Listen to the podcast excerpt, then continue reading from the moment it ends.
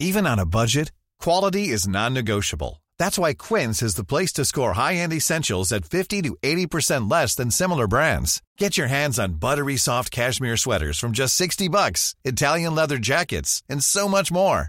And the best part about Quince, they exclusively partner with factories committed to safe, ethical, and responsible manufacturing. Elevate your style without the elevated price tag with Quince. Go to quince.com slash upgrade for free shipping and 365-day returns. Quality sleep is essential. That's why the Sleep Number Smart Bed is designed for your ever-evolving sleep needs. Need a bed that's firmer or softer on either side? Helps you sleep at a comfortable temperature? Sleep Number Smart Beds let you individualize your comfort so you sleep better together. JD Power ranks Sleep Number number 1 in customer satisfaction with mattresses purchased in-store. And now, save 50% on the Sleep Number limited edition Smart Bed for a limited time. For JD Power 2023 award information, visit jdpower.com/awards. Only at a Sleep Number store or sleepnumber.com. Velkommen til Postkontoret og desenniets siste rekommanderte, alle sammen. Tenk det, nå er det 2020 snart.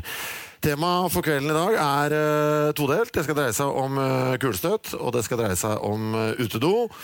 Mannen som har gitt ut bøker om begge deler i år, er selvfølgelig Tor Gotaas.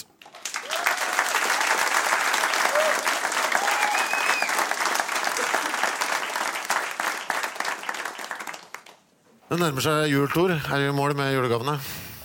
Ja, jeg er vel det. Jeg har vært på tolv julebord på to, på to uker nå, så jeg har, fått, jeg, har spist poteter på julebord. Ikke, ikke noe annet. For, jeg har hatt foredrag og spist fire poteter på hvert julebord. Det er alt du har spist? Ja, Til sammen har jeg spist eh, 48 poteter på tolv julebord. Men, men det rører jo ikke kjøttet? da? Jo, jeg spiser jo kjøtt, men når du skal ha foredrag eller prate, så kan du ikke spise kjøtt, for da blir du tung i huet. Tung i huet. Ja. Du skal være lett i kroppen og, og klar i toppen når du skal prate sånn. Ja, Sausa? Tar du da? Hva da? Saus? Nei, bare poteter. Ja. Bruker, jeg skal snakke om det du skal snakke om, men nå ble jeg så gira på å høre om deg og julet. Bruker du bestikk? Jeg bruker, jeg bruker, jeg bruker skje. Men du feirer jul? Eh, Ja, jeg er hos fattern i Brumunddal eh, og går på ski og spiser god mat Er Sosial med gamle kompiser. Ja. Du, eh, to ting. Det er kullstøt, og det er utedo. Begynner med kullstøtterne først. Eh, du har skrevet om Harald Lorentzen og Bjørn Bang eh. To karer fra Finnmark. Jeg hadde ikke hørt om dem engang før eh, jeg leste boka di.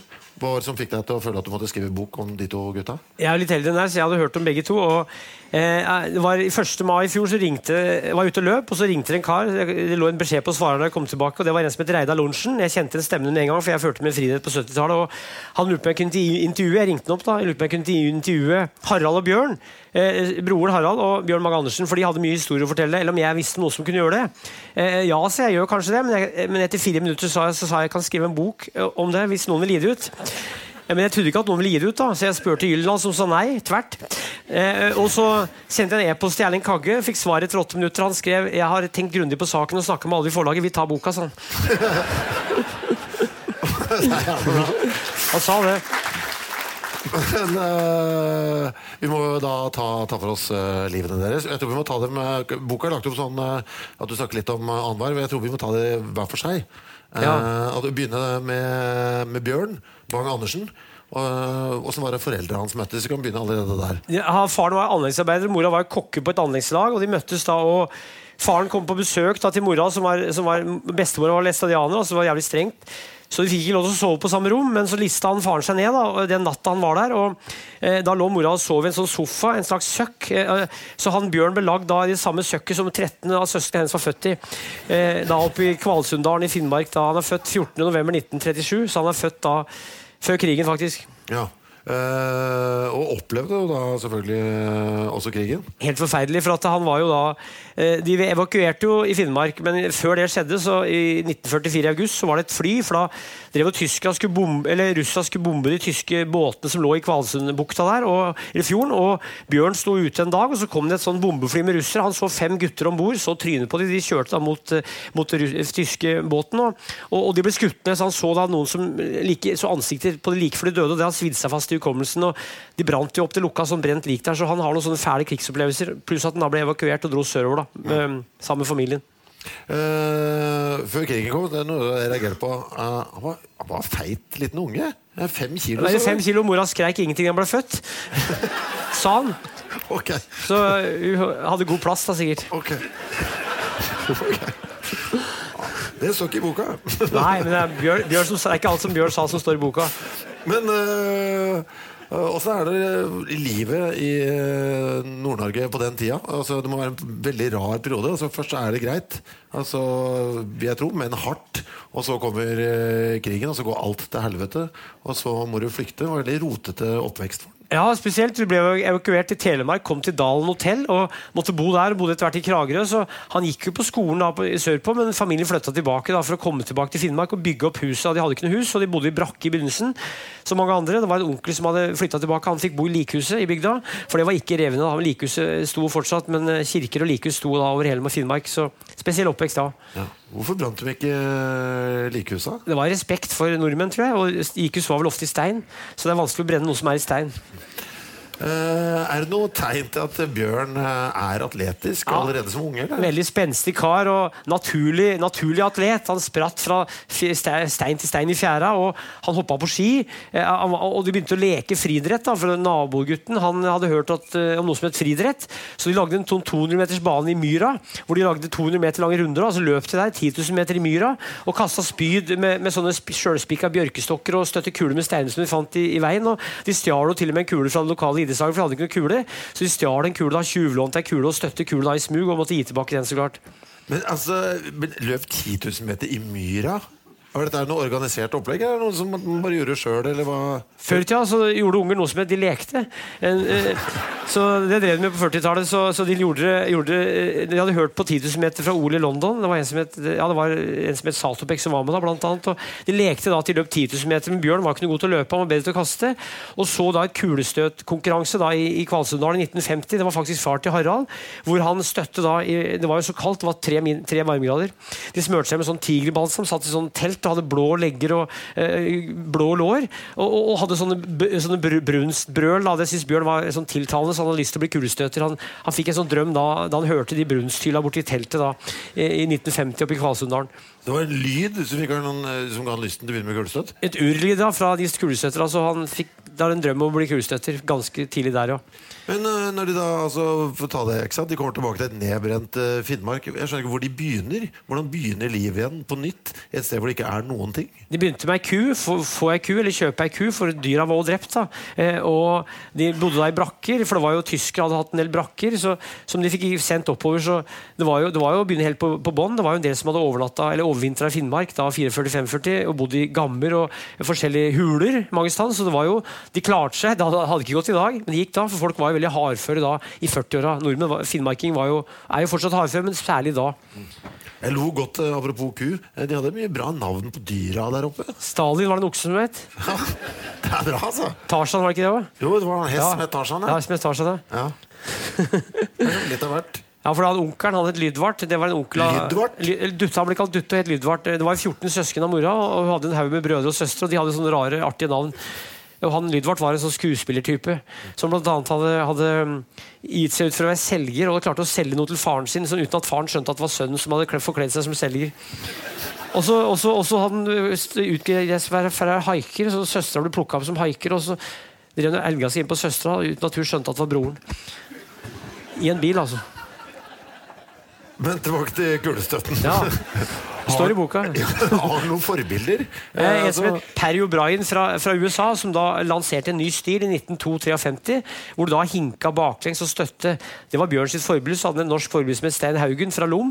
Lensmann, eh, sønn og lensmann fra Lom. En veldig sånn fin germansk, en blond type. sånn arisk gud. Det var forbildet til Bjørn da han kom til Oslo i 1959. For han flytta til Oslo han òg, etter at han hadde bodd i Vardø i mellomtida. Kvalsundalen sørpå, og så Vardø da i 1951. Men si litt eh, om Vi kanskje må snakke litt om kule òg. Ja. du har den stilen, altså, For dette var en ny stil, for de var ikke sånn de drev på Nei, De hinka framlengs før, og så hinka de baklengs etter hvert. og Da fikk de lengre sånn kraftbane. da, og vi vet at Fra gammelt av så begynte kulestøt. da Soldater lå, lå brakk og venta på at de skulle skyte kanonkuler. Så begynte de å kaste og støte kuler. Derfor så oppsto sporten, og det var 16 pund. da, 16 engelske pund, Litt over 7 kilo. Sånn oppsto sporten da på 11-12-1300-tallet i Sveits og Tyskland og kanskje Skottland og England. Er det samme vekten vi kjører med fremdeles? Ja, det var 16 pund, ja. Ja, så det er det nå òg? Ja, ja, ja. det liksom det er en ekte kanonkule i, i vekt? Det er en kanonkule som er for tung til å kaste, men du kan støte den. da Ja. Det er navnet Eh, kulestøt. Eh, men det har vært mye annet. Det har vært kasting med to hender og sånn også. Kaste med ikke to hender samtidig. Eh, da var det, De la sammen høyre og venstre arm. Oh, ja. Sånn var det de kasta med to hender. og Da var det noen som var veldig like gode med begge hender. Og da var de best i sammenlagt. Eh, men det var også kaste baklengs, da, kaste bak huet. Men det var mer en sånn treningsøvelse. Men det er mange øvelser. da, og vi vet at Spydkasteren Terje Pedersen som kasta 91,72 i 1964, han kasta jo 36 meter med 3 kilos kule. Det er langt, altså. Herregud. Men det var liksom kast, liksom? Kasta en 3 kilos kule 36 meter. ja. Å, herregud. Da var det den øvelsen ble borte. Det høres kjempegøy ut. Det var treningsøvelse. Å, ja. Men det er ikke sånn kulestøt har gått nedover, da. For det var jo det var masse, det var masse forskjellige øvelser. Var liksom, du kunne drive Kulestøt var en, sånn, en, en heldagsaktivitet. Én hånd, to hånd, sammenlagt, bakover. Det har blitt snevra inn så mye annet i samfunnet, så skjer den polariseringen. da, Det er færre som driver med det, og det er færre øvelser. Én øvelse bare i dag. Hvordan er det mentale i kulestøt? Du skal slappe av mest mulig og, og ha mest mulig kraft samtidig. så det, Hele øvelsen tar jo 1 12 sekund, så en konkurranse på seks støt er jo 9 sekunder, så du konkurrerer kanskje tre minutter i løpet av et år. Så det er li, lite innsats. Men hva gjør Du må jo Altså du kan jo ikke forberede deg til det på samme måte som du forbereder deg til maraton. Bjørn han sa at den sløva aktivt, dvs. si at den gjorde ingenting. og sløva aktivt, og Da fikk han mer overskudd. Harald likte å gjøre ting, for han ble ofte anspent. så Du kunne ikke si at du skulle ta i seg han, for du skulle slappe av, og samtidig ha jævlig mye kraft akkurat i utstøtet. Det er noen fine bilder i boka hvor du ser hvordan akkurat det skjer, for du skal ha da, sånn, sånn snert da, i utstøtet. Avslapning og kraft. Men øh, ja, apropos utseende det, altså, Når jeg så på bildet utapå boka di, så er det bilde av begge to. Så slo det meg at de, de ser jo ut som liksom nåtidens kroppsideal, begge to. Dritatletiske typer. Bjørn var 1,84, veide 92 kilo da han var 23 år. og Han gikk litt opp senere, men han ser ut som en gresk gud. Harald var 1,86, veide litt mer. Men begge er veldig fine i, kroppen. De dopa seg ikke, derfor så ble de ikke så kraftige eller store. Da, for de, store, de som doper seg, ser mer ut som belgiske kjemper. Eh, eller sånne, sånne eller hva heter det? Belgisk blå. Eh, nei, så, de har altså ikke så store kropper som vi skulle tro i dag. og og var mer atletiske atleter. Altså, Harald hadde jo da eh, ikke nok penger til mat, så han fikk biffstipend på Blindern av, av Norges Frihetsforbund. Så han satt og, de, andre på spiser, ordentlig, altså Det var et de, biffstipend. de andre spiser lapskaus, han satt og spiste biff eh, for, for å gå opp i vekt. Men det, det var satt av penger til det. Her har du penger til biff. Eget biffstipend, ja, han hadde det i flere år. I 60-åra, for det var lite penger, lite mat. og eh, Bjørn han hadde problemer med å gå opp i vekt, så han veide jo alltid litt for lite egentlig, til å være så god som han kunne blitt kanskje hvis han hadde veid litt mer. Men når folk så dem på, på gata på den tida, hva var det sånn man reagerte da? Og herregud, hva er det for en De ble ansett som store, for i 1960 var det få norske mannfolk som veide over 100 kg uten å være feite. Eh, I dag er det de fleste veier over 100 kg. Så, eh, så det var ikke så mange vi, vi går nesten 60 år tilbake i tid, og de fleste menn var slanke. Eh, så det var uvanlig at unge menn da var feite, og de var da kraftige og litt rør, mer røslige enn de en fleste idrettsfolk. Da, for de feiteste idrett var jo de som kjørte bob og aking mm. i, på vinteren. Det var de feiteste idrettsfolka da. Og så var det kastere som kunne veie rundt 100 kg. Men eh, når du hengt med begge disse to, du har jo skrevet bøker om løpere, langrennsfolk og sånn, Ja. merker du at det er noe mentalt annerledes med folk som driver med en sånn, sånn, helt, en sånn veldig kortvarig idrett i forhold til eh, andre folk? De her løpere, eller de kastere er jo mer sånne kunstnere, kan vi si, sånne bohemer som har kortvarig ytelse og langvarig nytelse og avslapning imellom. Mens løpere er jo O2-snappere, sjølpinere, mer asketer. Så det er klart det var forskjell på de, men både Bjørn og Harald hadde veldig sansen for, for de her, noen av løpere. fordi det var en helt, altså Løpere må jo da spise forsiktig og passe på at magen er i orden. Ellers driter de i buksa. Altså.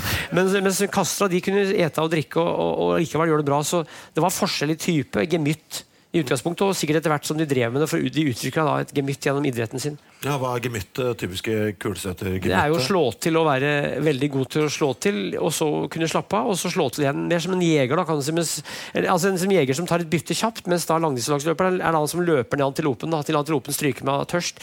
Eh, altså, hvis du skjønner? Ja. Det er flere måter å drepe et dyr på, da.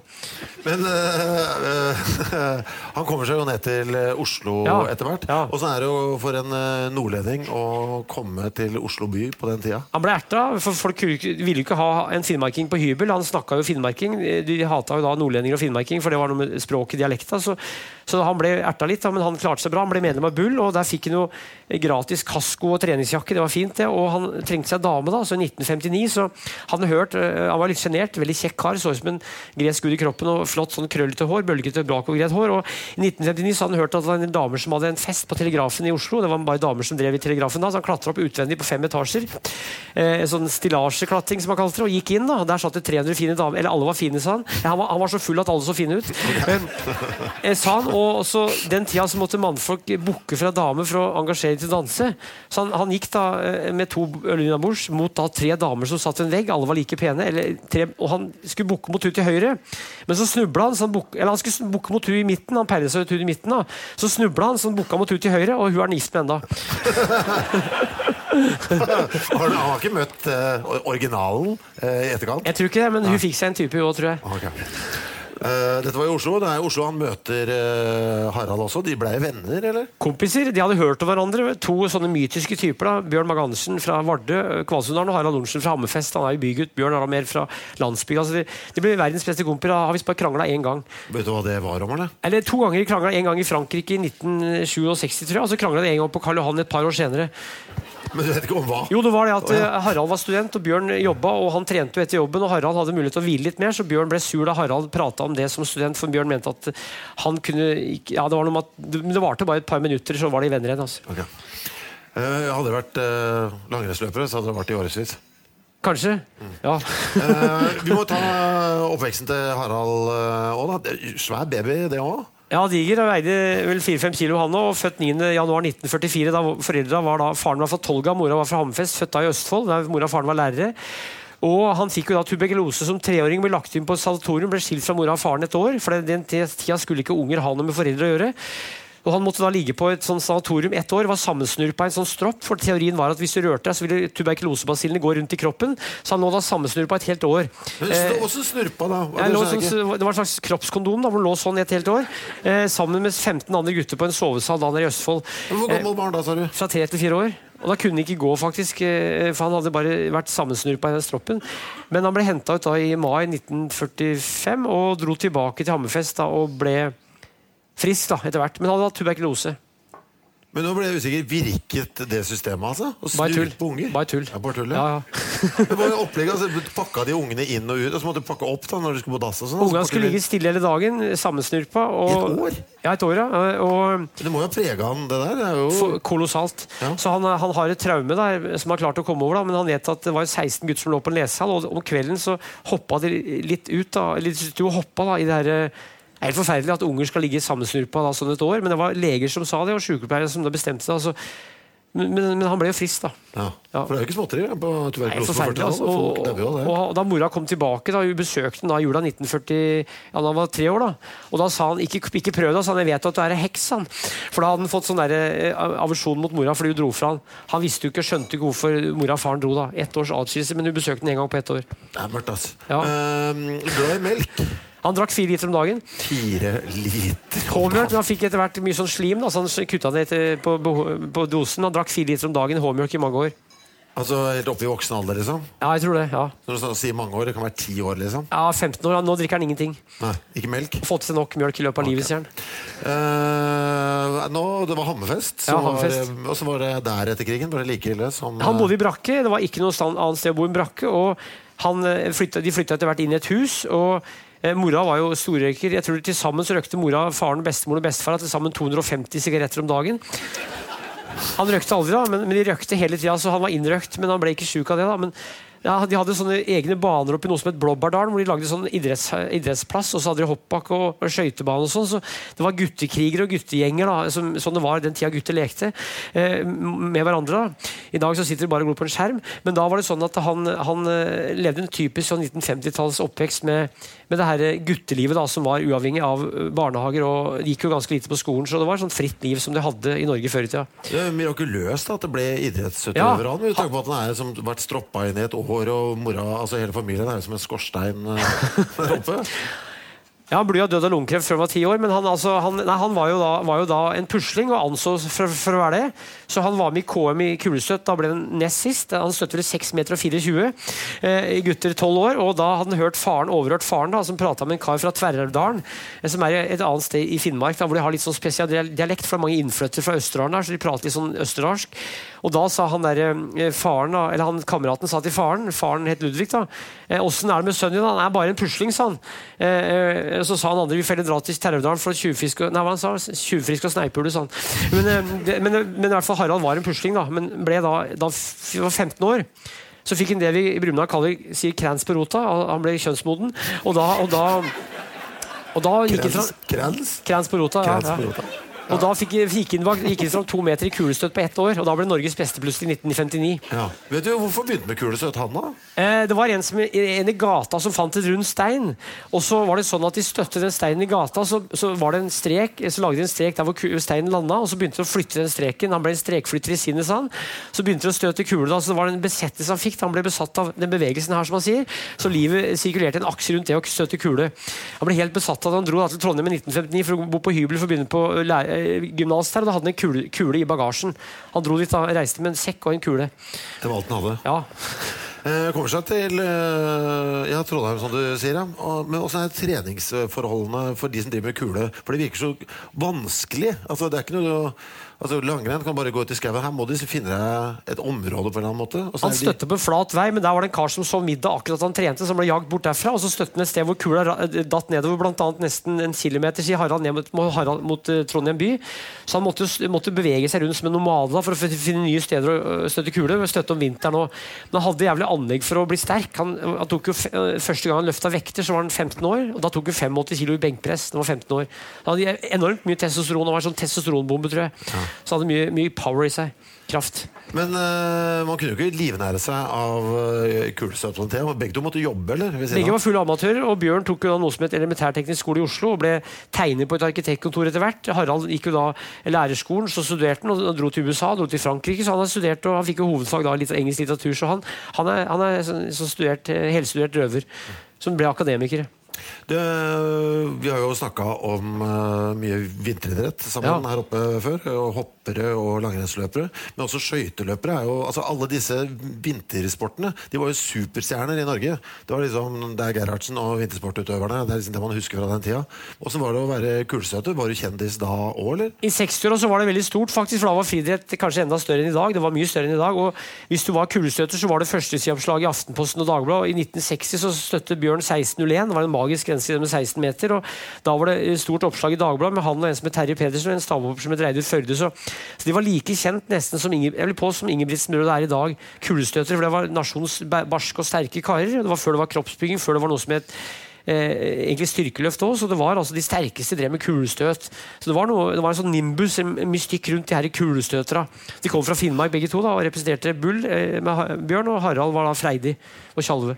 Åssen var de på festinga, de to her? Eh, de spytta ikke hva det heter, De var ikke avholdsmenn, men, men, det er klart at det er ikke alt jeg vet som jeg kan si her. Og det er alt, ikke alt som står i boka, men de, de, de, var, de tok en fest, ja. Okay.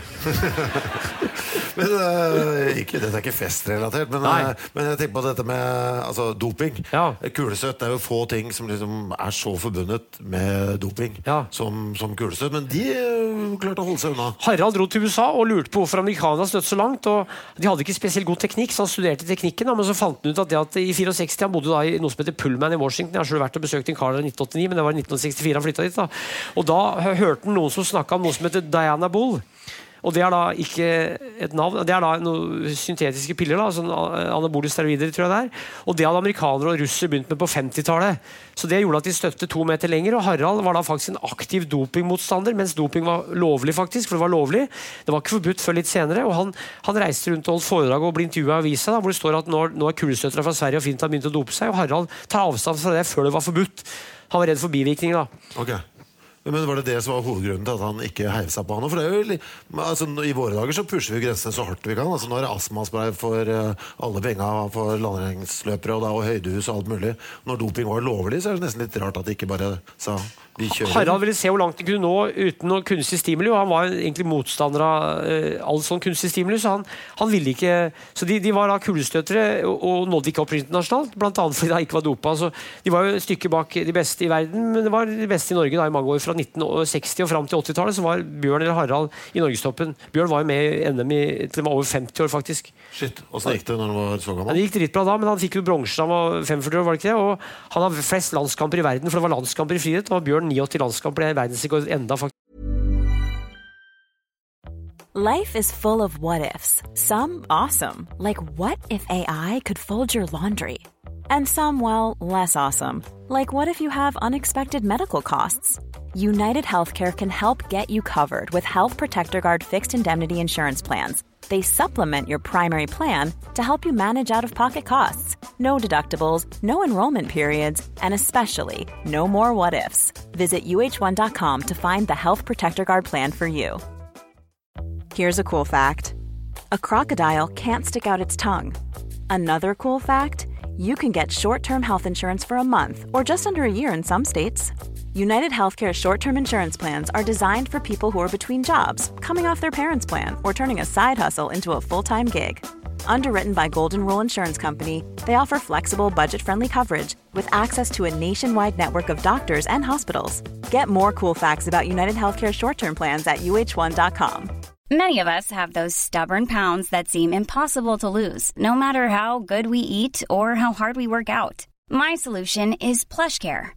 PlushCare is a leading telehealth provider with doctors who are there for you day and night to partner with you in your weight loss journey. They can prescribe FDA-approved weight loss medications like Wagovi and Zepbound for those who qualify. Plus, they accept most insurance plans. To get started, visit plushcare.com slash weight loss. That's plushcare.com slash weight loss. Quality sleep is essential. That's why the Sleep Number Smart Bed is designed for your ever evolving sleep needs. Need a bed that's firmer or softer on either side? Helps you sleep at a comfortable temperature? Sleep Number Smart Beds let you individualize your comfort so you sleep better together. JD Power ranks Sleep Number number 1 in customer satisfaction with mattresses purchased in-store. And now, save 50% on the Sleep Number limited edition Smart Bed for a limited time. For JD Power 2023 award information, visit jdpower.com/awards. Only at a Sleep Number store or sleepnumber.com. Men uh, hva er det som får dem til å fortsette å støte kule når de, de vet jo at det ikke kan bli best? De var jo best i Norge, men det var noe med at de elska Bjørn og Bjørn elska kule. Harald han, han ble litt sånn lei av det, for han mente at eh, han begynte med diskos, for det er lettere redskap. Den veier to kilo. Og lettere redskap da kunne hevde deg uten doping, mente han. Men han, han begynte med spyd, da, så han ble spydkaster i 70 og ble helt spydgæren.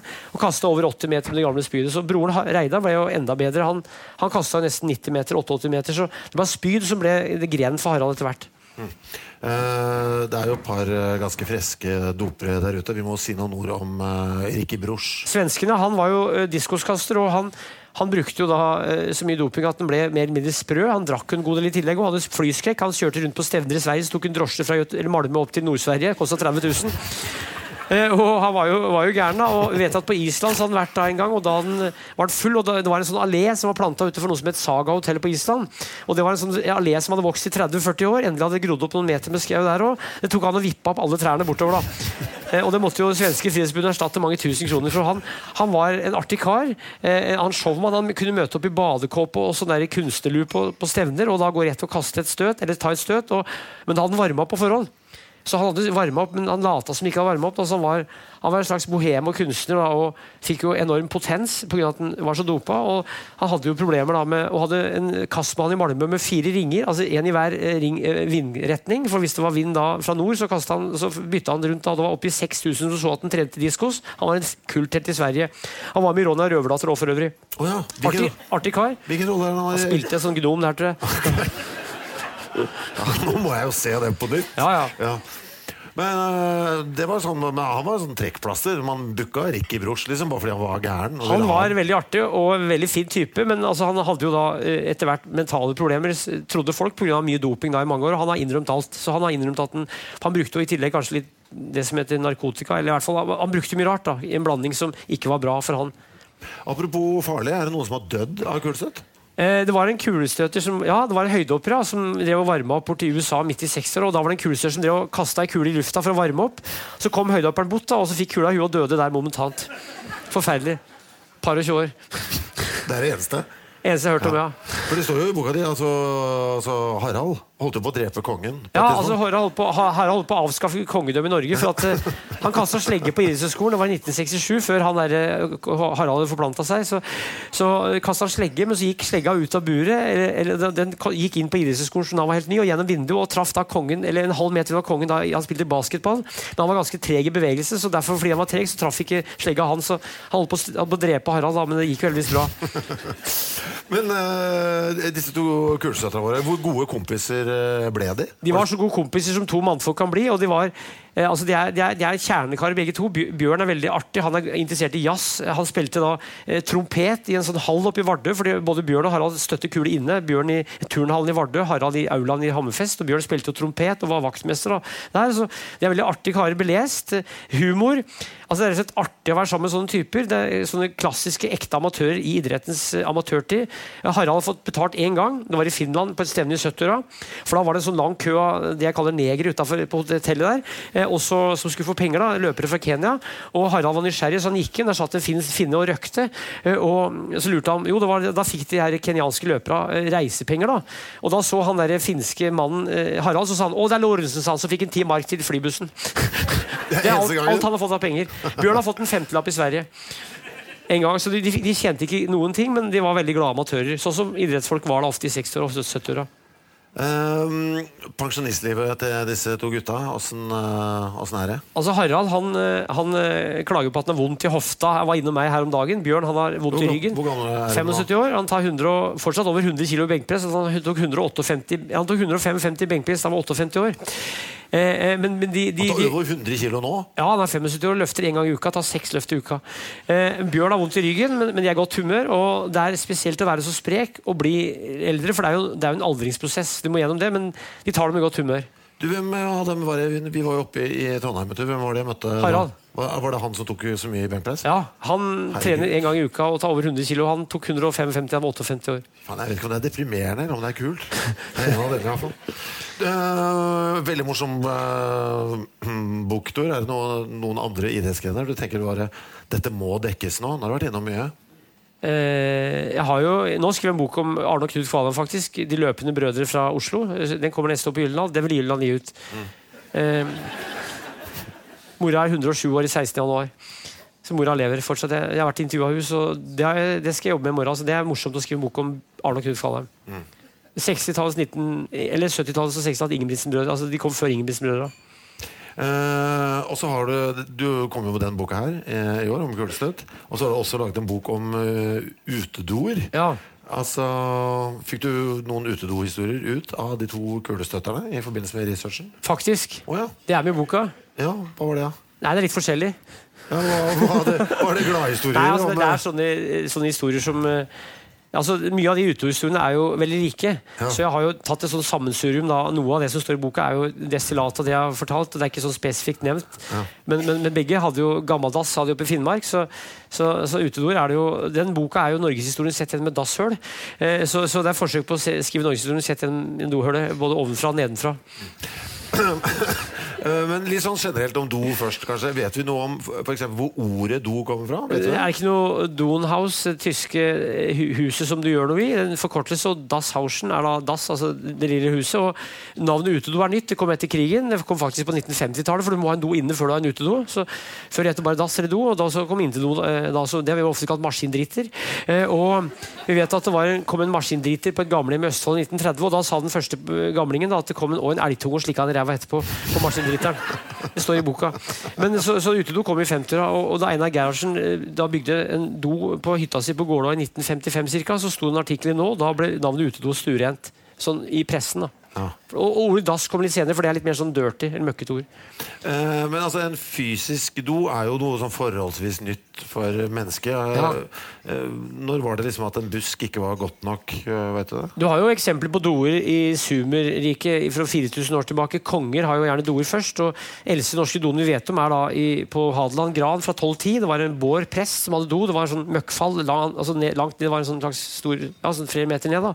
Og vi vet at det er folk som driver med doarkeologi. Både i Oslo og Bergen så har de funnet gamle sånne doer fra 1100-1200-tallet. Vi vet at i Bergen så fant de mye menstruasjonsspinn. Damene menstruerte jo for 1000 år siden. Eh, Og de finner ut hva folk spiste. I tillegg så vet vi at eh, i Bergen så brukte de mose og tørke seg med. Så det er estimert at i Bergen var det ca. behov for 18 tonn mose i året. Så det var profesjonelle moseplukkere da, som plukka mose da, på heltid da, på 1200-tallet i Bergen. Det vet vi. Vet du åssen det foregikk? Altså, var det Solgte dere mose på torget? Jeg hadde faste kunder. Ja, men altså, Gikk det hjem? Vet du noe om Er det Det var levering? oppsøkende virksomhet. Ok. Så det sto liksom Nå er mosemannen her. Kjøp inn Ja, det var isbilen i dag, så hadde du kanskje en mosebil da. Nei, det var å gå rundt. Men altså, du, du sa jo det, altså det, det. Det er jo de rike som får seg Ja. dass eh, først. Eh, Slottene eh, var jo tidlig ute med do. Ikke uten drama. Den største doulykken er jo et eh, Det var i. Tyskland, det var på 1300-tallet. Det var mange som dansa på et stort slott. og Der var det en så stor kloakk under gulvet. Da. Det var tregulv, og der var det for mange som dansa. Da brast jo hele gulvet, og det var flere hundre som drukna i verdens største doulykke. Hvor mange hva, sa du det var? Eh, Det antas at det var flere hundre, men ca. 30 adelsmenn. Altså, Ja. Hele adelen i området ble fjerna med en eneste ulykke. For folk kunne heller ikke svømme, så de var ikke svømmedyktige. Ja. uh, jeg vet tilbake, nå må jeg tilbake til eh, dopapiret. Ja. Mose, hva annet har vært, som har vært brukt oppi Eh, da? det er brukt mye rart. Pinner, steiner. Uh, fingra. I Kina kom dopapir allerede for 1000 år siden. Keiseren hadde ca. 13 000 meter i året eh, som behov, og, og haremet brukte mye av det. Og det er brukt mye rart. Eh, Vi vet at, eh, at eh, avispapir er brukt da, i nyere tid. Og det var derfor ja, ukeblad, det var derfor kongen kom på doveggen, for de tørka seg da med ukebladpapir. Og på side tre var det bilde av kongeparet, gjerne Håkon og eh, dronninga. Og de hang bilde av han, da, men så under krigen så vet jeg at mange tyskere var redd for eh, norsk mente at nordmenn hadde dårlig hygiene, så de ville ikke gå på utedoen. Så da ble kongen hengende på do som en slags patriotisk symbol. I tillegg vet jeg at de ikke likte Quisling, så de hadde bilde av Quisling under datt, så dreit de på Quisling og så på kongen. I tillegg så vet vi også at mange da hadde radioen på do, for der eh, var det, det var jo forbudt å høre på radio, så de satt og hørte på London på utedoen. Og I tillegg så er det ganske mange eksempler på folk som har rømt gjennom doer under krigen. Både, både nordmenn og russiske fanger, som da er tatt til fange av tyskere og spør kan jeg gå på do. Ja, så går de på do, og de står vakt, og så hopper de gjennom hølet da, og, og løper ut. Så, så det var en fluktmulighet. Det hører vi langt tilbake til middelalderen. Og Gustav Vasa, for eksempel, han som er den opphavsstedet til den skirennet, han, han rømte også gjennom en utedo. Så det er mange som redder livet sitt med, med, å gjemme med å rømme gjennom utedoer. Men altså, altså krigen altså, da, det hadde jo ikke gått så bra om det ikke hadde vært for, for utedassen. Det var både for moral, kommunikasjon og flukt. Den hadde en undervurdert betydning under krigen, ja. Eh, men tyskere skjønte de ikke det? eller? At liksom, De var redd for- alt på dass? De mente at det var, nordmenn hadde dårlig hygiene, og tyskere var gjerne fra store byer. og tyskere så, Det er ikke sikkert de så ned på nordmenn, de mente at nordmenn var litt enfoldige og enkle. Og, og, og ville da gjerne, og hadde fått beskjed av tyske leger om at de skulle unngå norske utedoer. Ja, av helsa, liksom? Pga. smittefare. De mente at nordmenn hadde sykdommer som de ikke hadde, og var uhygieniske. Det kan godt hende det, men, men det var jo fint. Da, så fikk de ha doen, ha for seg sjøl under krigen. Men eh, du, du spola så kjapt forbi det. Det at Ja. kongen henger på veggen innpå utedassen, Ja. er det bare fordi man ikke ville tørke seg da, eller? Ja, for du tørker deg ikke med kongen. Og Ja. Det er en særnorsk skikk, for det er ikke sånn i Sverige at knugen henger på veggen. Så det er ingen andre land som henger kongen på, på utedoen. Det er ikke sånn i England eller i Belgia eller Danmark. Eller Sverige, Det er bare i Norge. Det er en særnorsk skikk. Vet vi hvorfor de ikke gjør det i Sverige, eller? Han er litt for dum, han svenske kongen, tror jeg. Jeg vet ikke, altså. Men når du har vært rundt og sjekka, Er det noen andre forskjeller på utedassene i Skandinavia? Er det noe Eh. som er sånn typisk norsk med vår utedass? Altså, Norske utedoer er jo, ligger jo ofte i veldig kupert terreng, så i Norge er det ofte god ut, utsikt på utedoen. Mm. det som er felles med, med utedoer i mange land, er jo da hjertet i døra. og Det er ganske spesielt, for det er både hygiene og så er det et symbol, for det er jo ræva opp ned. Så, så, så det, er, det er kjent fra både USA, Italia og Sverige at det har et hjerte i døra. Da, og det er damerumpa opp ned da, som er satt inn der, og for å ventilere.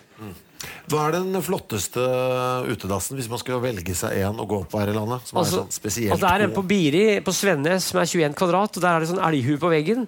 Jeg var der. Jeg, jeg, altså, en leilighet, det! Nei, ja, det er et hus. Eh, Så Roar Wingesgaard, Vi er jo to om å skrive boka. Roar Wingesgaard er jo kommunalsjef i Trysil og lidenskapelig opptatt av utedoer. Han sitter og snakker med utedoer med tårer om utedoer med tårer i øya. Det var han som hadde ideen, og han er mer opptatt av det fysiske med utedoene. Hvor store høl er og sånn. Jeg er mer opptatt av fortellingen om utedoer. Jeg driter egentlig hvor store høl er. Men, men, han, men han, han snakker om eh, at det største hølet Han har sett det her 37 cm, og det var større garder, større høl. Og det var jo større høl for menn enn for kvinner, og mindre for unger. Og det var noe som het eh, bakstekjerringer oppe i Nord-Gudbrandsdalen. De var feite, for de satt og bakte lefser og lomper og sånn, og ble ekstra store over baken, og de måtte ha store høl. Da, så det er en egen type høl. og Til og med Oddvar Brå er med i doboka. For han, han eh, var jo da enebarn, og der var det en barnedo på gården Megarden. Og der satt oldefaren og dreit i 1958. Han het Sivert. Og da tok Oddvar og stakk den i ræva med en skistav, han spratt en halv meter opp. Det står i boka. Og det turte ikke Oddvar å fortelle til foreldra før 20 år senere. Så, han, eh, så, så det er mye, Og du er med i boka, du òg? Ja, ja, ja, ja. Jeg ble jo lurt med der. Ja. En liten anekdote fra Ja, ja. Dotømming. Ja, ja, ja, altså jeg husker jo bare som et helvete når fattern skulle tømme den uh, dobøtta. For det var jo sånn svært sånn der, eh, sånn sementgreier hvor du måtte dra over, et sånn drittungt sementlokk. Og det lukta jo helt jævlig. Og det var liksom, av en grunn skulle ikke, ikke mutter'n være med. Det stoppa liksom kvinnekampen akkurat der. Det var, det var mennenes oppgave akkurat der. Så var det oss tre der. Og fatter'n med én rullings i begge, altså, begge munnviker. Så han røyka dobbelt fordi det lukta så vondt. Mens vi hadde sånn blind panikk fordi nå detter vi ned i hølet. Liksom. Så jeg forbinder liksom med, med, med dobbel rullings. Men jeg syns det var jævla tøft òg, på en eller annen sånn rar måte. Det, det fins jo ingen kvinnelige dotømmer i historien. Natt, nattmenn er jo da et eksempel på et mannskirke som var på 1600-1700-tallet i Oslo. og De tømte doene om natta, derav navnet nattmenn.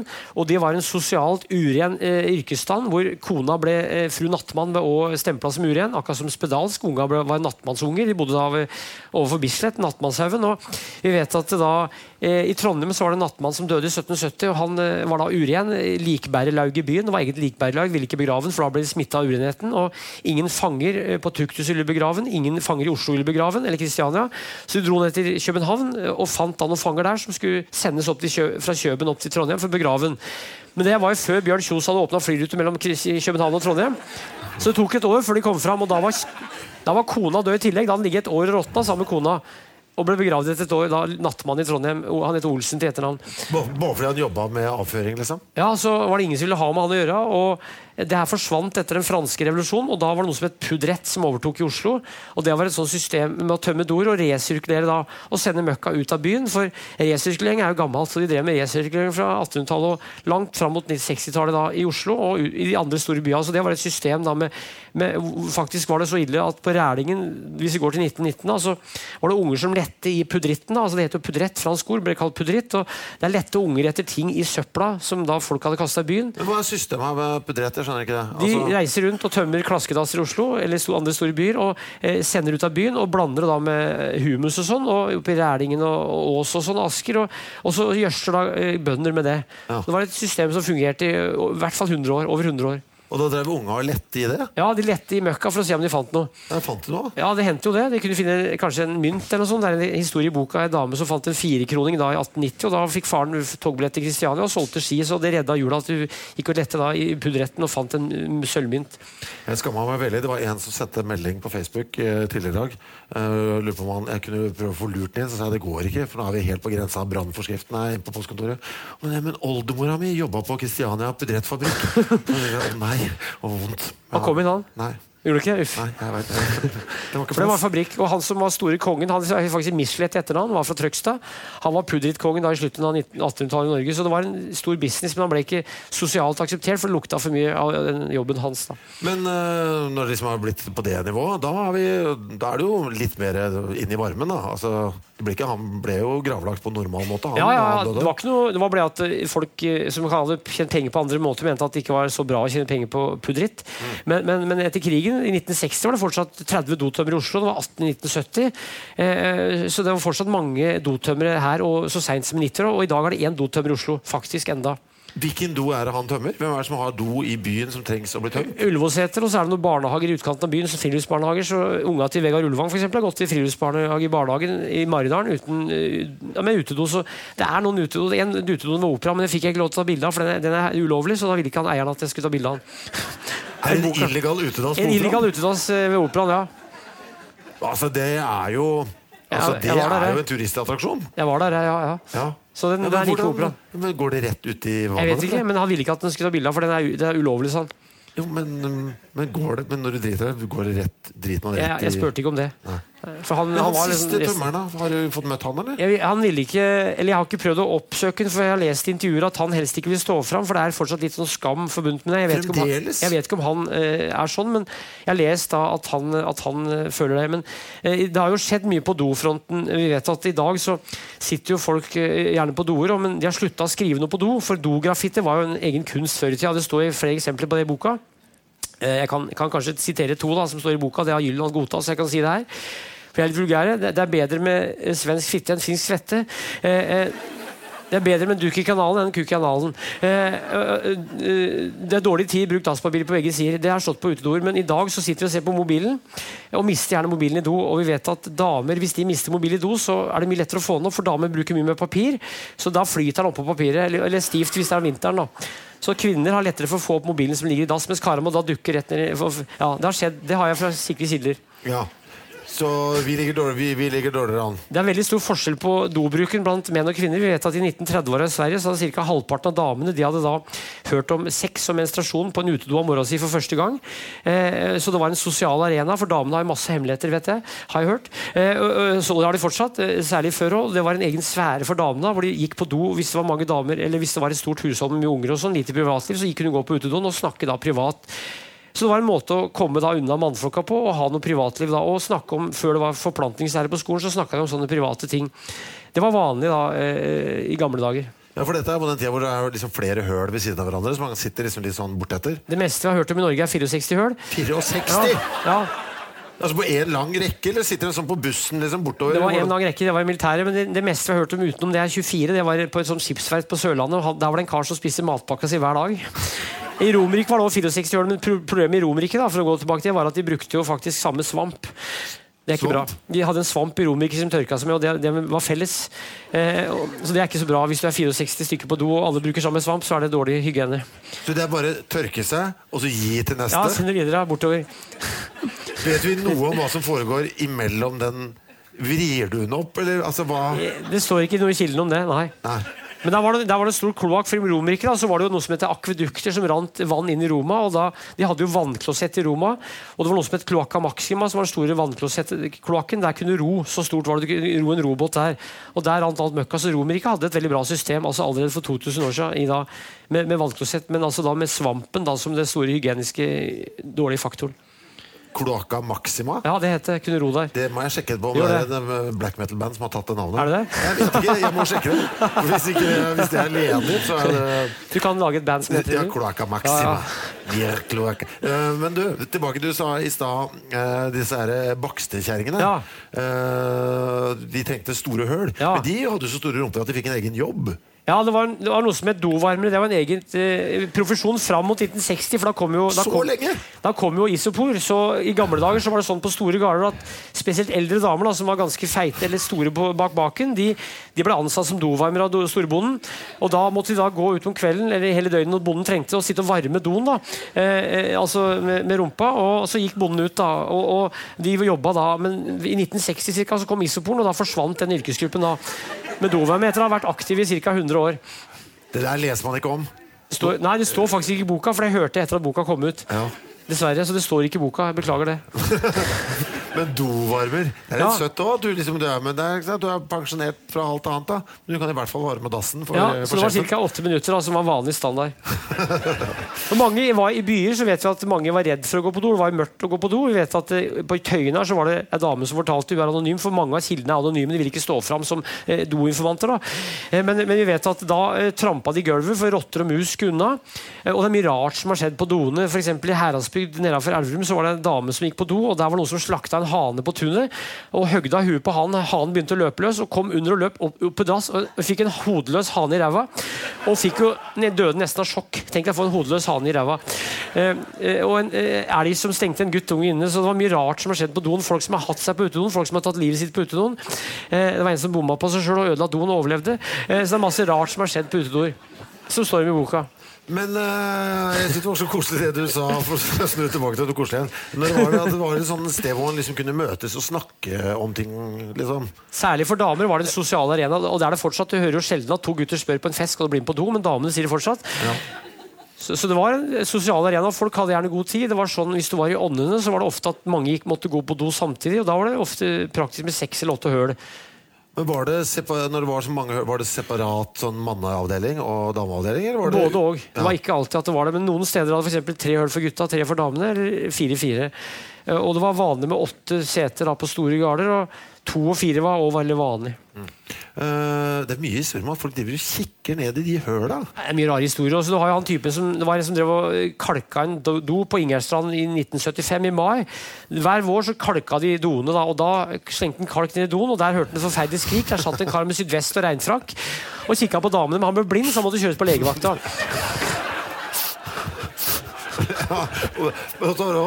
Kilden var anonym der òg. Ja, for det var ikke han selv, Du snakka ikke med selve Jeg snakka med han som hadde kalka. Han, var, han, han, han ville ikke stå fram i boka, han var anonym. Ja. Og, og mange av kildene er anonyme. Det andre var på Sognsvann. Han ble kalt Dodraugen. For Ja, mange, ja, det mange trodde det bodde et draug, altså et uhyre do.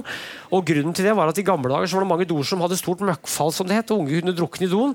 Og da sa mødre eller fedre, særlig mødre, at du må jo passe deg for Dodraugen. fordi For å unngå at ungene da begynte å leke i do, eller hoppa ned i do, så, så sa de at det bodde et uhyre der, og det er bare tull. Men det står også eksempler om det i boka fram til år 2005. Eh, Men at det var en på Sognsvann som da satt i doen der i flere år. Han hadde sånn speilsystem og stige. Og ble tatt på fersken da, eh, for han tok på dama. Så det er i nyere tid. da. Dodraugen på Sognsvann i flere år med speilsystem og stige.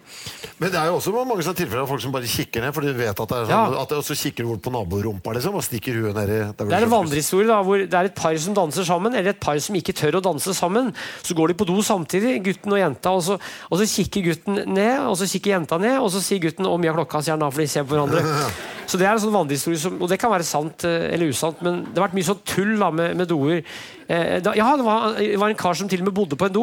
Eh, det var en tømmerhugger, eh, sånn som vi sier på Hedmarken, en alvorlig harding. Han var 1,97, du er to meter. Han, han, eh, han bodde i ei koie da, på 50-tallet, så brant koia.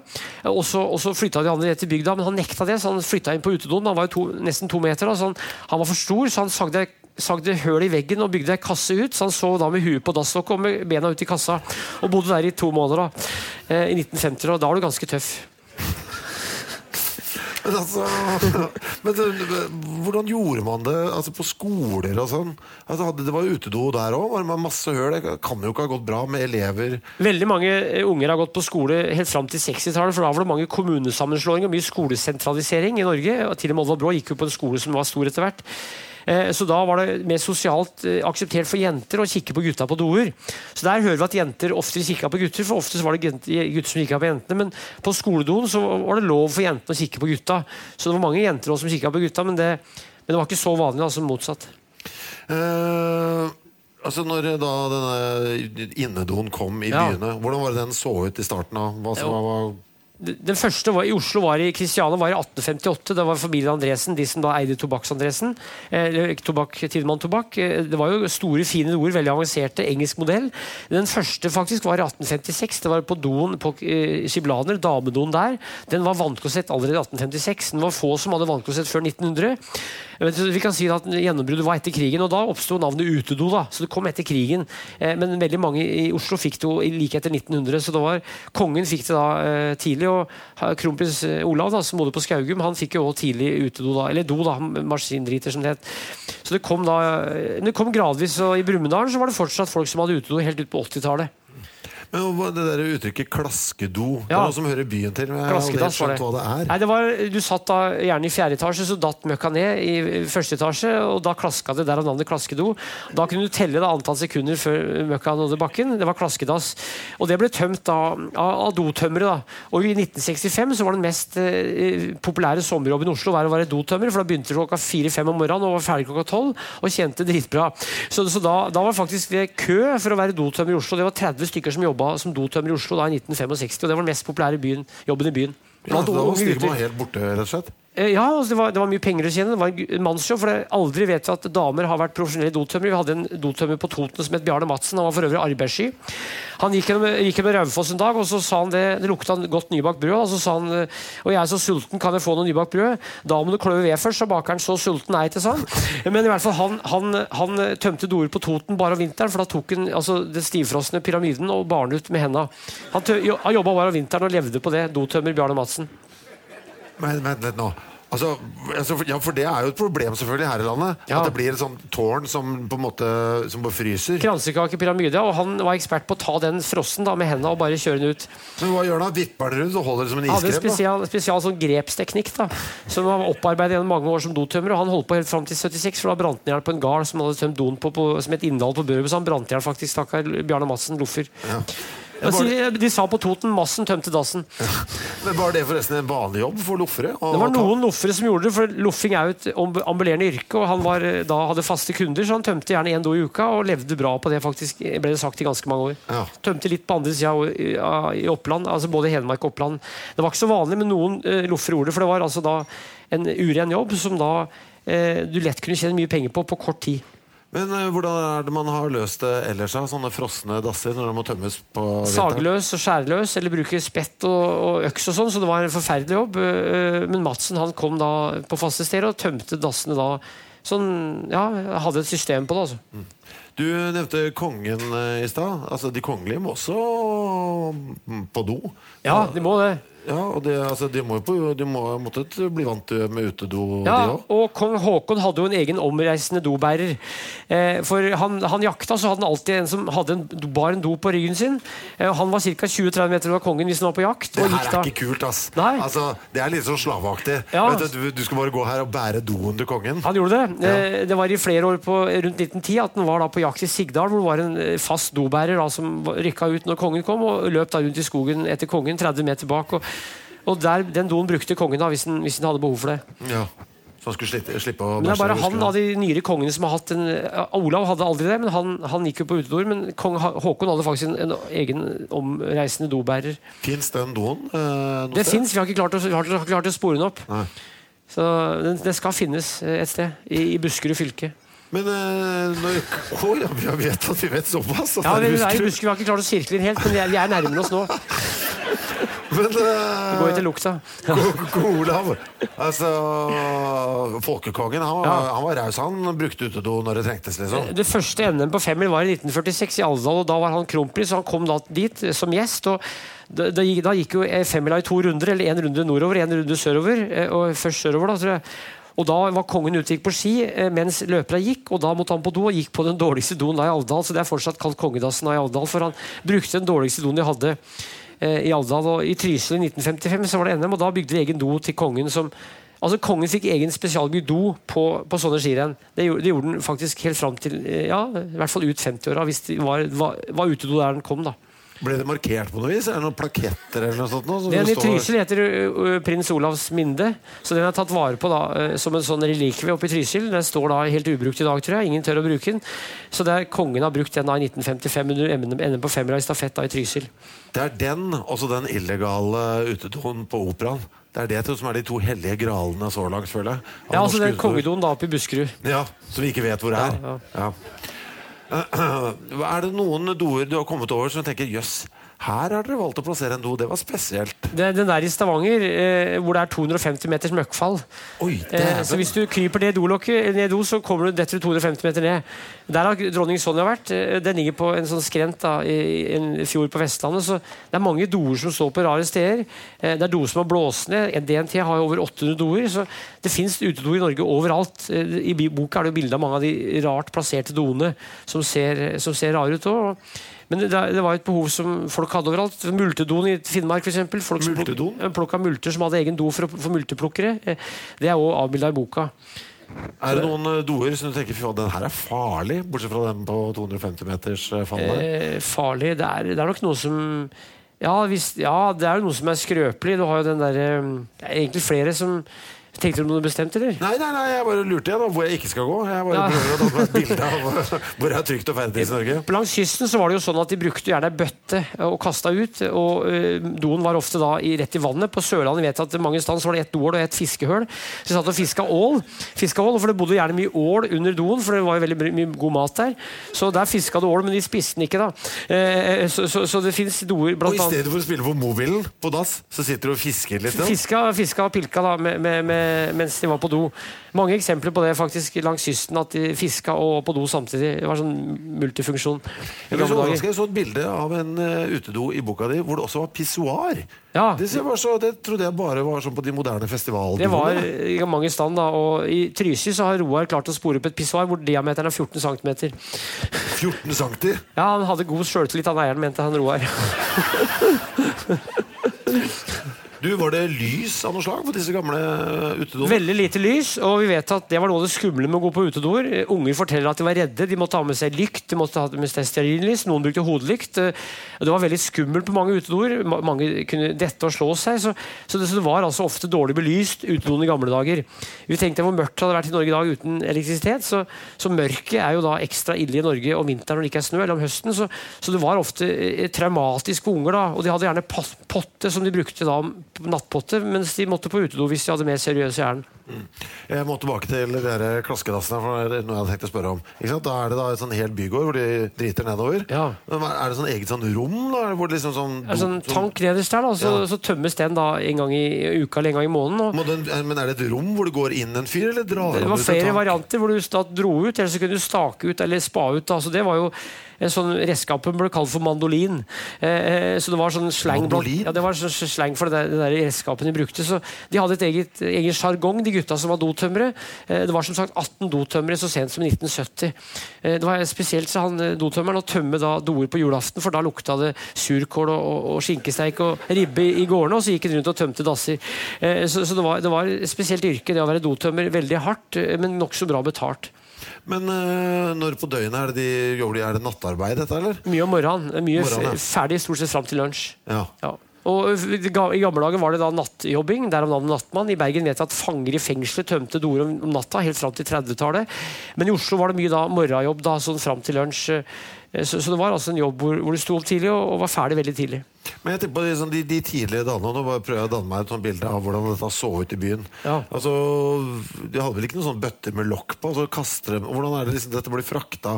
Det var litt forskjellig, men noen hadde jo da sånne bøtter som eh, hver eh, bruker fylte opp, som de bar ut eh, når det var fullt. Og andre hadde da Men Hva gjør du med den da? Heller det bare opp? eller Ja, de helte barn ut og helte den oppi en sånn vogn, da, eksempel. Ja. Det er jo bilde i boka av vognen med hest helt fram til 1952, faktisk. så bare ligger det liksom helt åpent? i- Ja, det lå åpent da. Så da lukta jo da, når han gikk rundt, så lukta det Da lukta folk at her kommer dotømmeren.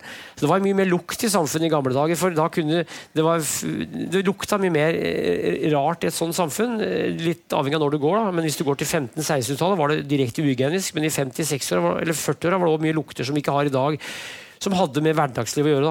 da Det må jo ha vært helt spesielt eh, ekkelt i storbyene på sommeren? Jeg vil tro det. øh, Og og derfor så var det mange som da mente at, øh, at det var uhygienisk å bo i byer. Og på 1800-tallet så var det jo en del koleraepidemier, bl.a. i Kristiania. Og vi vet at det hadde jo med, med, med, med, med do å gjøre. da, Klosetter og dårlig, dårlig hygiene. så Eilert Sund, som det står om i boka, han fra 1817 til 1875, ti unger og var prest på Tåsen og hadde dårlig mage. Han reiste rundt og studerte gamle doer, og fant da i Lom i 1850-åra fant han 5000 mennesker og, fem, og ti doer. Så da begynte det bevissthet blant kvinner eh, om at det var viktig med hygiene. eh, Og så kvinnene være, var viktige da i kampen for bedre hygiene i hjemmet. Eh, Så, så det, det, er, det er en lang kamp da for å få bevissthet om hygiene, men vi vet at de trodde lenge at ikke Norge kunne ha vanndoer, for det, så ofte så frøs røra om vinteren. Så det var et problem at røra frøs. Det var faktisk mer praktisk med utedo ganske lenge. Folk er jo alltid skeptiske til uh, nye ting. Ja. Når liksom innedoen kom, var det noe sånn da, eller? At å nei, dette Det var veldig stor skepsis blant mange, særlig blant de eldre. Og som jeg sa på det gamlehjemmet i Østfold, så var det ingen av gamlingene som ville bruke doen. Eh, men da de ble dårlige til bens, så klarte de ikke å gå ut, så da måtte de bruke innedoen. Men mange steder vet vi at, eh, at gamle folk holdt på det gamle, og fortsatt finnes det enkelte gamlinger som nekter å gå på en, gå på en moderne do. Ja. Så det er, det er noen som holder på det. Altså, så, så, Hva er det som gjør det? her? overtro? Eller jeg vet ikke. Nei, jeg tror ikke det. Det var jo sånn i folke, Jeg har jo folkeminnegransker og har studert folketradisjon. og det var jo sånn at eh, De mente at f.eks. møkk hadde en, eh, en slags hellig virkning. Hvis du skulle rengjøre noe, skulle du vaske det med møkk. Det hadde en slags motsatt virkning. så Hvis du skulle for vaske en bøtte, skulle du vaske den med møkk, og så vaske den med vann, så ble den helt ren. Eh, Så det var en folketro i forbindelse med møkk eh, og avføring. Urin skulle drikkes, eller skulle, hvis du var skalla, skulle du smøre inn huet med urin, så fikk du håret tilbake. Eh, Men, men, men, det var ikke så utbredt, det der. Men det, det fantes folketro om doer, eller om, om, om, om sånn, da. Ja. Men sånn, tilbake til dette med lukta. Har du kommet over noen sånne triks for å holde lukta Det er jo einebær, einebær eh, de hadde, Mange hadde sånne skinnfell på do. Eh, Det var overfor det de holdt eh, møll og sånn Det ble sagt at hvis du hang skinnfeller på do, eller einebær og forskjellige sånne eh, typer løv, eller noe sånt, så det er mange sånne folkelige knep da, som visstnok virka mot, mot det her. Ja. Eh, har du kommet over noen som har daua på en utedass? Ja, det er jo flere som har gjort det. En som, en som hadde seg. eh, var en av to døde, da. Og, En av de to som hadde seg? Han, han døde. Ja. Eh, en, folk har tatt livet sitt på utedoer. Det står ikke om i boka. Men Men, vet vi hva, hva var situasjonen da han døde? Bare, bare- noe som på Hedmarken kalles for kåtslag. Det ble sagt, det, da. Jeg vet ikke. Han, han, han var gammel, og hun var ung. Så, Men det er det du vet om? jeg går ikke i detalj. Nei. Nei, okay, okay. Et kåtslag er det eneste. Ja, ja, ja. Det ble sagt, altså, Informanten var anonym, men det står ikke i boka. Hva med brann? Lynnedslag? Eh, du har jo Det at eh, det ble sagt at lynet ikke kunne slå ned på utedo. Det var en folketro. Oh, ja. For de mente at eh, hvis det Nå bare prøvde jeg meg. Ja, du skulle søke tilflukt på en utedo, for det ble sagt at eh, lynet ikke kunne slå ned på utedoen. Vi vet at det var tre søstre på Hedmarken som gjorde det, eh, i Furnes og, og, oppe i Buskerud. Så det var vanlig da at folk som var redd for lyn, eh, gikk ut på utedoen. Eh, eh, Og, og, og, og, var der til det slutta å lyne. Det har noe med at utedoen er jo et veldig lavt bygning, eller lavt hus. Eh, Så hvis huset var høyt, så var utedoen mye mindre, så da var det større sjanse for at det slo ned da i i, i huset. Det er sagt at det aldri er slått ned lyn i en utedo. men Det er sikkert ikke sant, men jeg har hørt det av gamle folk. Så det var mye sånn rart, rart folk trodde om doer og mente om det. Så, så det er helt sånn folklore. For å samle stoff til boka Jeg reiser rundt med Alvar Brå. Vi har hatt 86 foredrag eh, over hele Norge. og Vi hadde 79, 52 for høst og 27 vinter. Og så hatt noen nå, og da sa jeg til folk jeg skriver en bok om utedoer, og overalt kom det masse folk opp og fortalte om utedoer. De rareste historier, men mye av det samme, da, men jeg har destillert det og, fått satt sammen boka. Så det er hele Norge er representert i boka. da Helt merkelig sånn, Alle, har noe, alle, vet noe, alle vet om utedoer, men ingen vet noe om det. Men alle har en historie, personlig fortelling. Det hadde jo du òg da vi prata Ja, om det. ja, ja. Men Fortell om den mirakeldoen. Hva er det som har den mirakeldoen? Den som aldri trenger å tømmes? Det er Vegard Ulvang. Ja, er ikke han, det spesielt? Jo, altså han, han er jo født i 1963, 10. oktober. eh, Og han, han håndgravde en do da i Finnmark sommeren 1971, som aldri er tømt. Eh, Den er brukt i 48 år, ganske mye òg faktisk, men i, i Finnmark så spiser visst reven opp møkka. Så, der trenger, så den brukes fortsatt da snart i 50 år uten å ha vært tømt. Det står bilde av den i boka. Men altså, hvor, dyp, eh, dypt er hølet? Jeg vet ikke det, er kanskje halvannen til to meter, men, men, eh, men det er ikke så dypt. Men eh, i Finnmark så forsvinner altså møkka på en eller annen merkelig måte. Reven spiser opp. For et mirakel! Ja. Skal det markeres 50-årsjubileet? Jeg skal høre med den. Det er mulig, det er jo et halvannet år. Ja, det må jo markeres på en eller annen måte. ja. Er det en do du skulle ønske du rakk å se før uh, boka gikk i trykken? Er det noe du Eh, mangler? det er typisk, Etter at boka kom, så har det dukka opp mange morsomme doer. Omslagsbildet er jo tatt da av en dame som jeg traff på Gardermoen. For jeg skulle ha et foredrag i Nannestad, så, så måtte jeg si hva jeg drev med. da, Og jeg har et fint bilde av en utedo, så sendte jeg det på mobilen. Eh, baksidebildet er tatt på et 17, av en dame jeg traff på et 17. mai-selskap hos naboen. Så det dukker opp masse dobilder og dohistorier. og Forrige uke hørte jeg masse rart. Og, så det dukker opp, det blir nok ikke noe norske utedoer 2, men, men, men, men, men, men det er masse, masse dofolksord som ikke er fanga opp av meg. Det, det er mye mer å hente. Syns utlendinger at det er spennende det at vi har utedo, eller? Ja, det er en tysk dame som er representert i boka, som var veldig overraska da hun kom til Norge og skjønt, så at folk gikk på do, og til og med noen kunne gå på do sammen på utedoer. Så de syns det er eksotisk. Vi hadde besøk av en dame fra England som het Barbara. Veldig ålreit dame fra Nord-England. Frisør. Halvparten av kundene er gamle kjerringer med blått hår. Men hun var hos oss i Norge, da. og på hytta til Benikte på Øyungen på, ved Kvarstadsetra, og hun ville ikke gå på do, for det var utedo. Men hun, etter hvert så, så hun ut som hun var gravid i sjuende måned, så hun måtte gå på do etter fire dager. da. Men, men, men hun syntes det var helt forferdelig. Så utlendinger er ofte ikke så vant til utedo, for nordmenn er et, Norge er et hytteland hvor det er mange som har tross alt vært på utedo. Eh, selv om kanskje ikke det er favoritten, så er vi tross alt litt vant til det fortsatt. Så utlendinger syns det ofte er eksotisk da med norske utedoer. Er det noe sånne land hvor man ikke skulle tenke seg at uh, liksom hadde en stor utedokultur sånn utenom oss? Du har ikke hørt noe sånn Jøss, men i Zimbabwe der er det masse utedoer som ligger på våre eller noe. Jeg vet ikke, men det er jo forskjellige skikker i ulike land. Mange bruker ikke papir enda. Eh, jeg oppdaga etter at boka kom ut at det finnes en bok om utedoer i Alaska f.eks. Ja. Den var skikkelig interessant. Masse utedoer i Alaska. Hva er forskjellen, da? Nei, det var mye sånne, da var det sånne saluner og masse sånne amerikanske motiver. For det er jo, sånne, det er jo også i Norge folk som innreder doen som en skido. Eller som et, eh, altså, har et sånt tema. da, Innreder doen eh, som et sånt tema. Og der var det masse rare temaer, sånn Alaska-temaer, da, hvis du, så, så, så, som var helt annerledes enn den boka jeg har lagd. Eh, hva kan vi forvente av deg i eh, 2020, Tor? Jeg vet du sikkert har veldig mye greier gående. Det kommer en bok om brødrene Kvalheim, så kommer det en bok om skihopping på Kongsberg, så kommer det en bok om Hedmarken, så kommer det en bok om Brumunddal, og så kommer det en bok om eh, Nord-Norge. Hvis jeg rekker det, da. Ja. det er bra.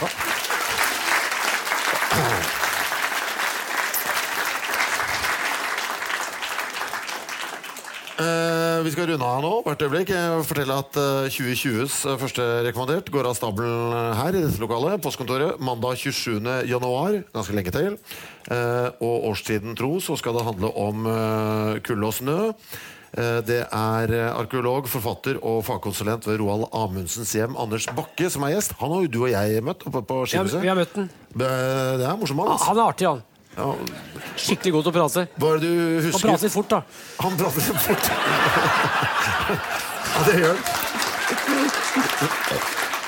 Hva er det du husker fra den praten? Det var, han sa mye gøy. ass. Det var dreide seg om Arktis og Roald Amundsen og Han sånn. kan alt mye om Arktis og Amundsen, så det er helt utrolig å høre på han prate. Ja. Da kanskje jeg kommer sjøl. Hvilken, hvilken dato er det? Det er 27. januar. Ja, skal jeg prøve å komme da. Ja, jeg husker Det jeg satt igjen med der, som jeg synes var så veldig rart Han fortalte jo da at eh, Roald Amundsen på et tidspunkt ønsket å bruke isbjørner for å nå polpunktet. Altså isbjørner, altså. Eh, han syns til og med at eh, Amundsen altså, eh, At det kunne være en god idé å sove sammen med bjørnene inne i teltet på natta for å holde dem på varmen. Eh, og det ble jo gudskjelov ikke noe av, ellers hadde vi ikke nådd polpunktet først som nasjon. Eh, som dere skjønner, Det er en helt sånn uendelighet av overmot, idioti og vilje knytta til polarhistorien. Og det er det vi skal da gre i litt ordentlig når vi ses på nyåret. Eh, siste mandagen i januar, 27. januar. Godt nyttår til eh, alle sammen, og et riktig godt nyttår til deg, Tor Gotaas.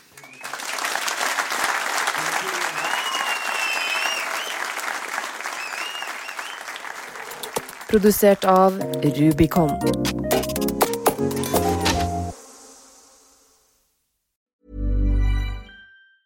Planning for your next trip? Elevate your travel style with Quince. Quince has all the jet setting essentials you'll want for your next getaway, like European linen, premium luggage options, buttery soft Italian leather bags, and so much more. And it's all priced at 50 to 80% less than similar brands. Plus, Quince only works with factories that use safe and ethical manufacturing practices. Pack your bags with high-quality essentials you'll be wearing for vacations to come with Quince. Go to quince.com slash trip for free shipping and 365-day returns. Ever catch yourself eating the same flavorless dinner three days in a row? Dreaming of something better? Well, HelloFresh is your guilt-free dream come true, baby. It's me, Kiki Palmer. Let's wake up those taste buds with hot, juicy pecan-crusted chicken or garlic butter shrimp scampi. Mm. Hello Fresh. Stop dreaming of all the delicious possibilities and dig in at HelloFresh.com. Let's get this dinner party started. when it comes to your finances, you think you've done it all. You've saved, you've researched, and you've invested all that you can. Now it's time to take those investments to the next level by using the brand behind every great investor, Yahoo Finance. As America's number one finance destination, Yahoo Finance has everything you need, whether you're a seasoned trader or just dipping your toes into the market. Join the millions of investors who trust Yahoo Finance to guide them on their financial journey. For comprehensive financial news and analysis, visit yahoofinance.com, the number one financial destination, yahoofinance.com.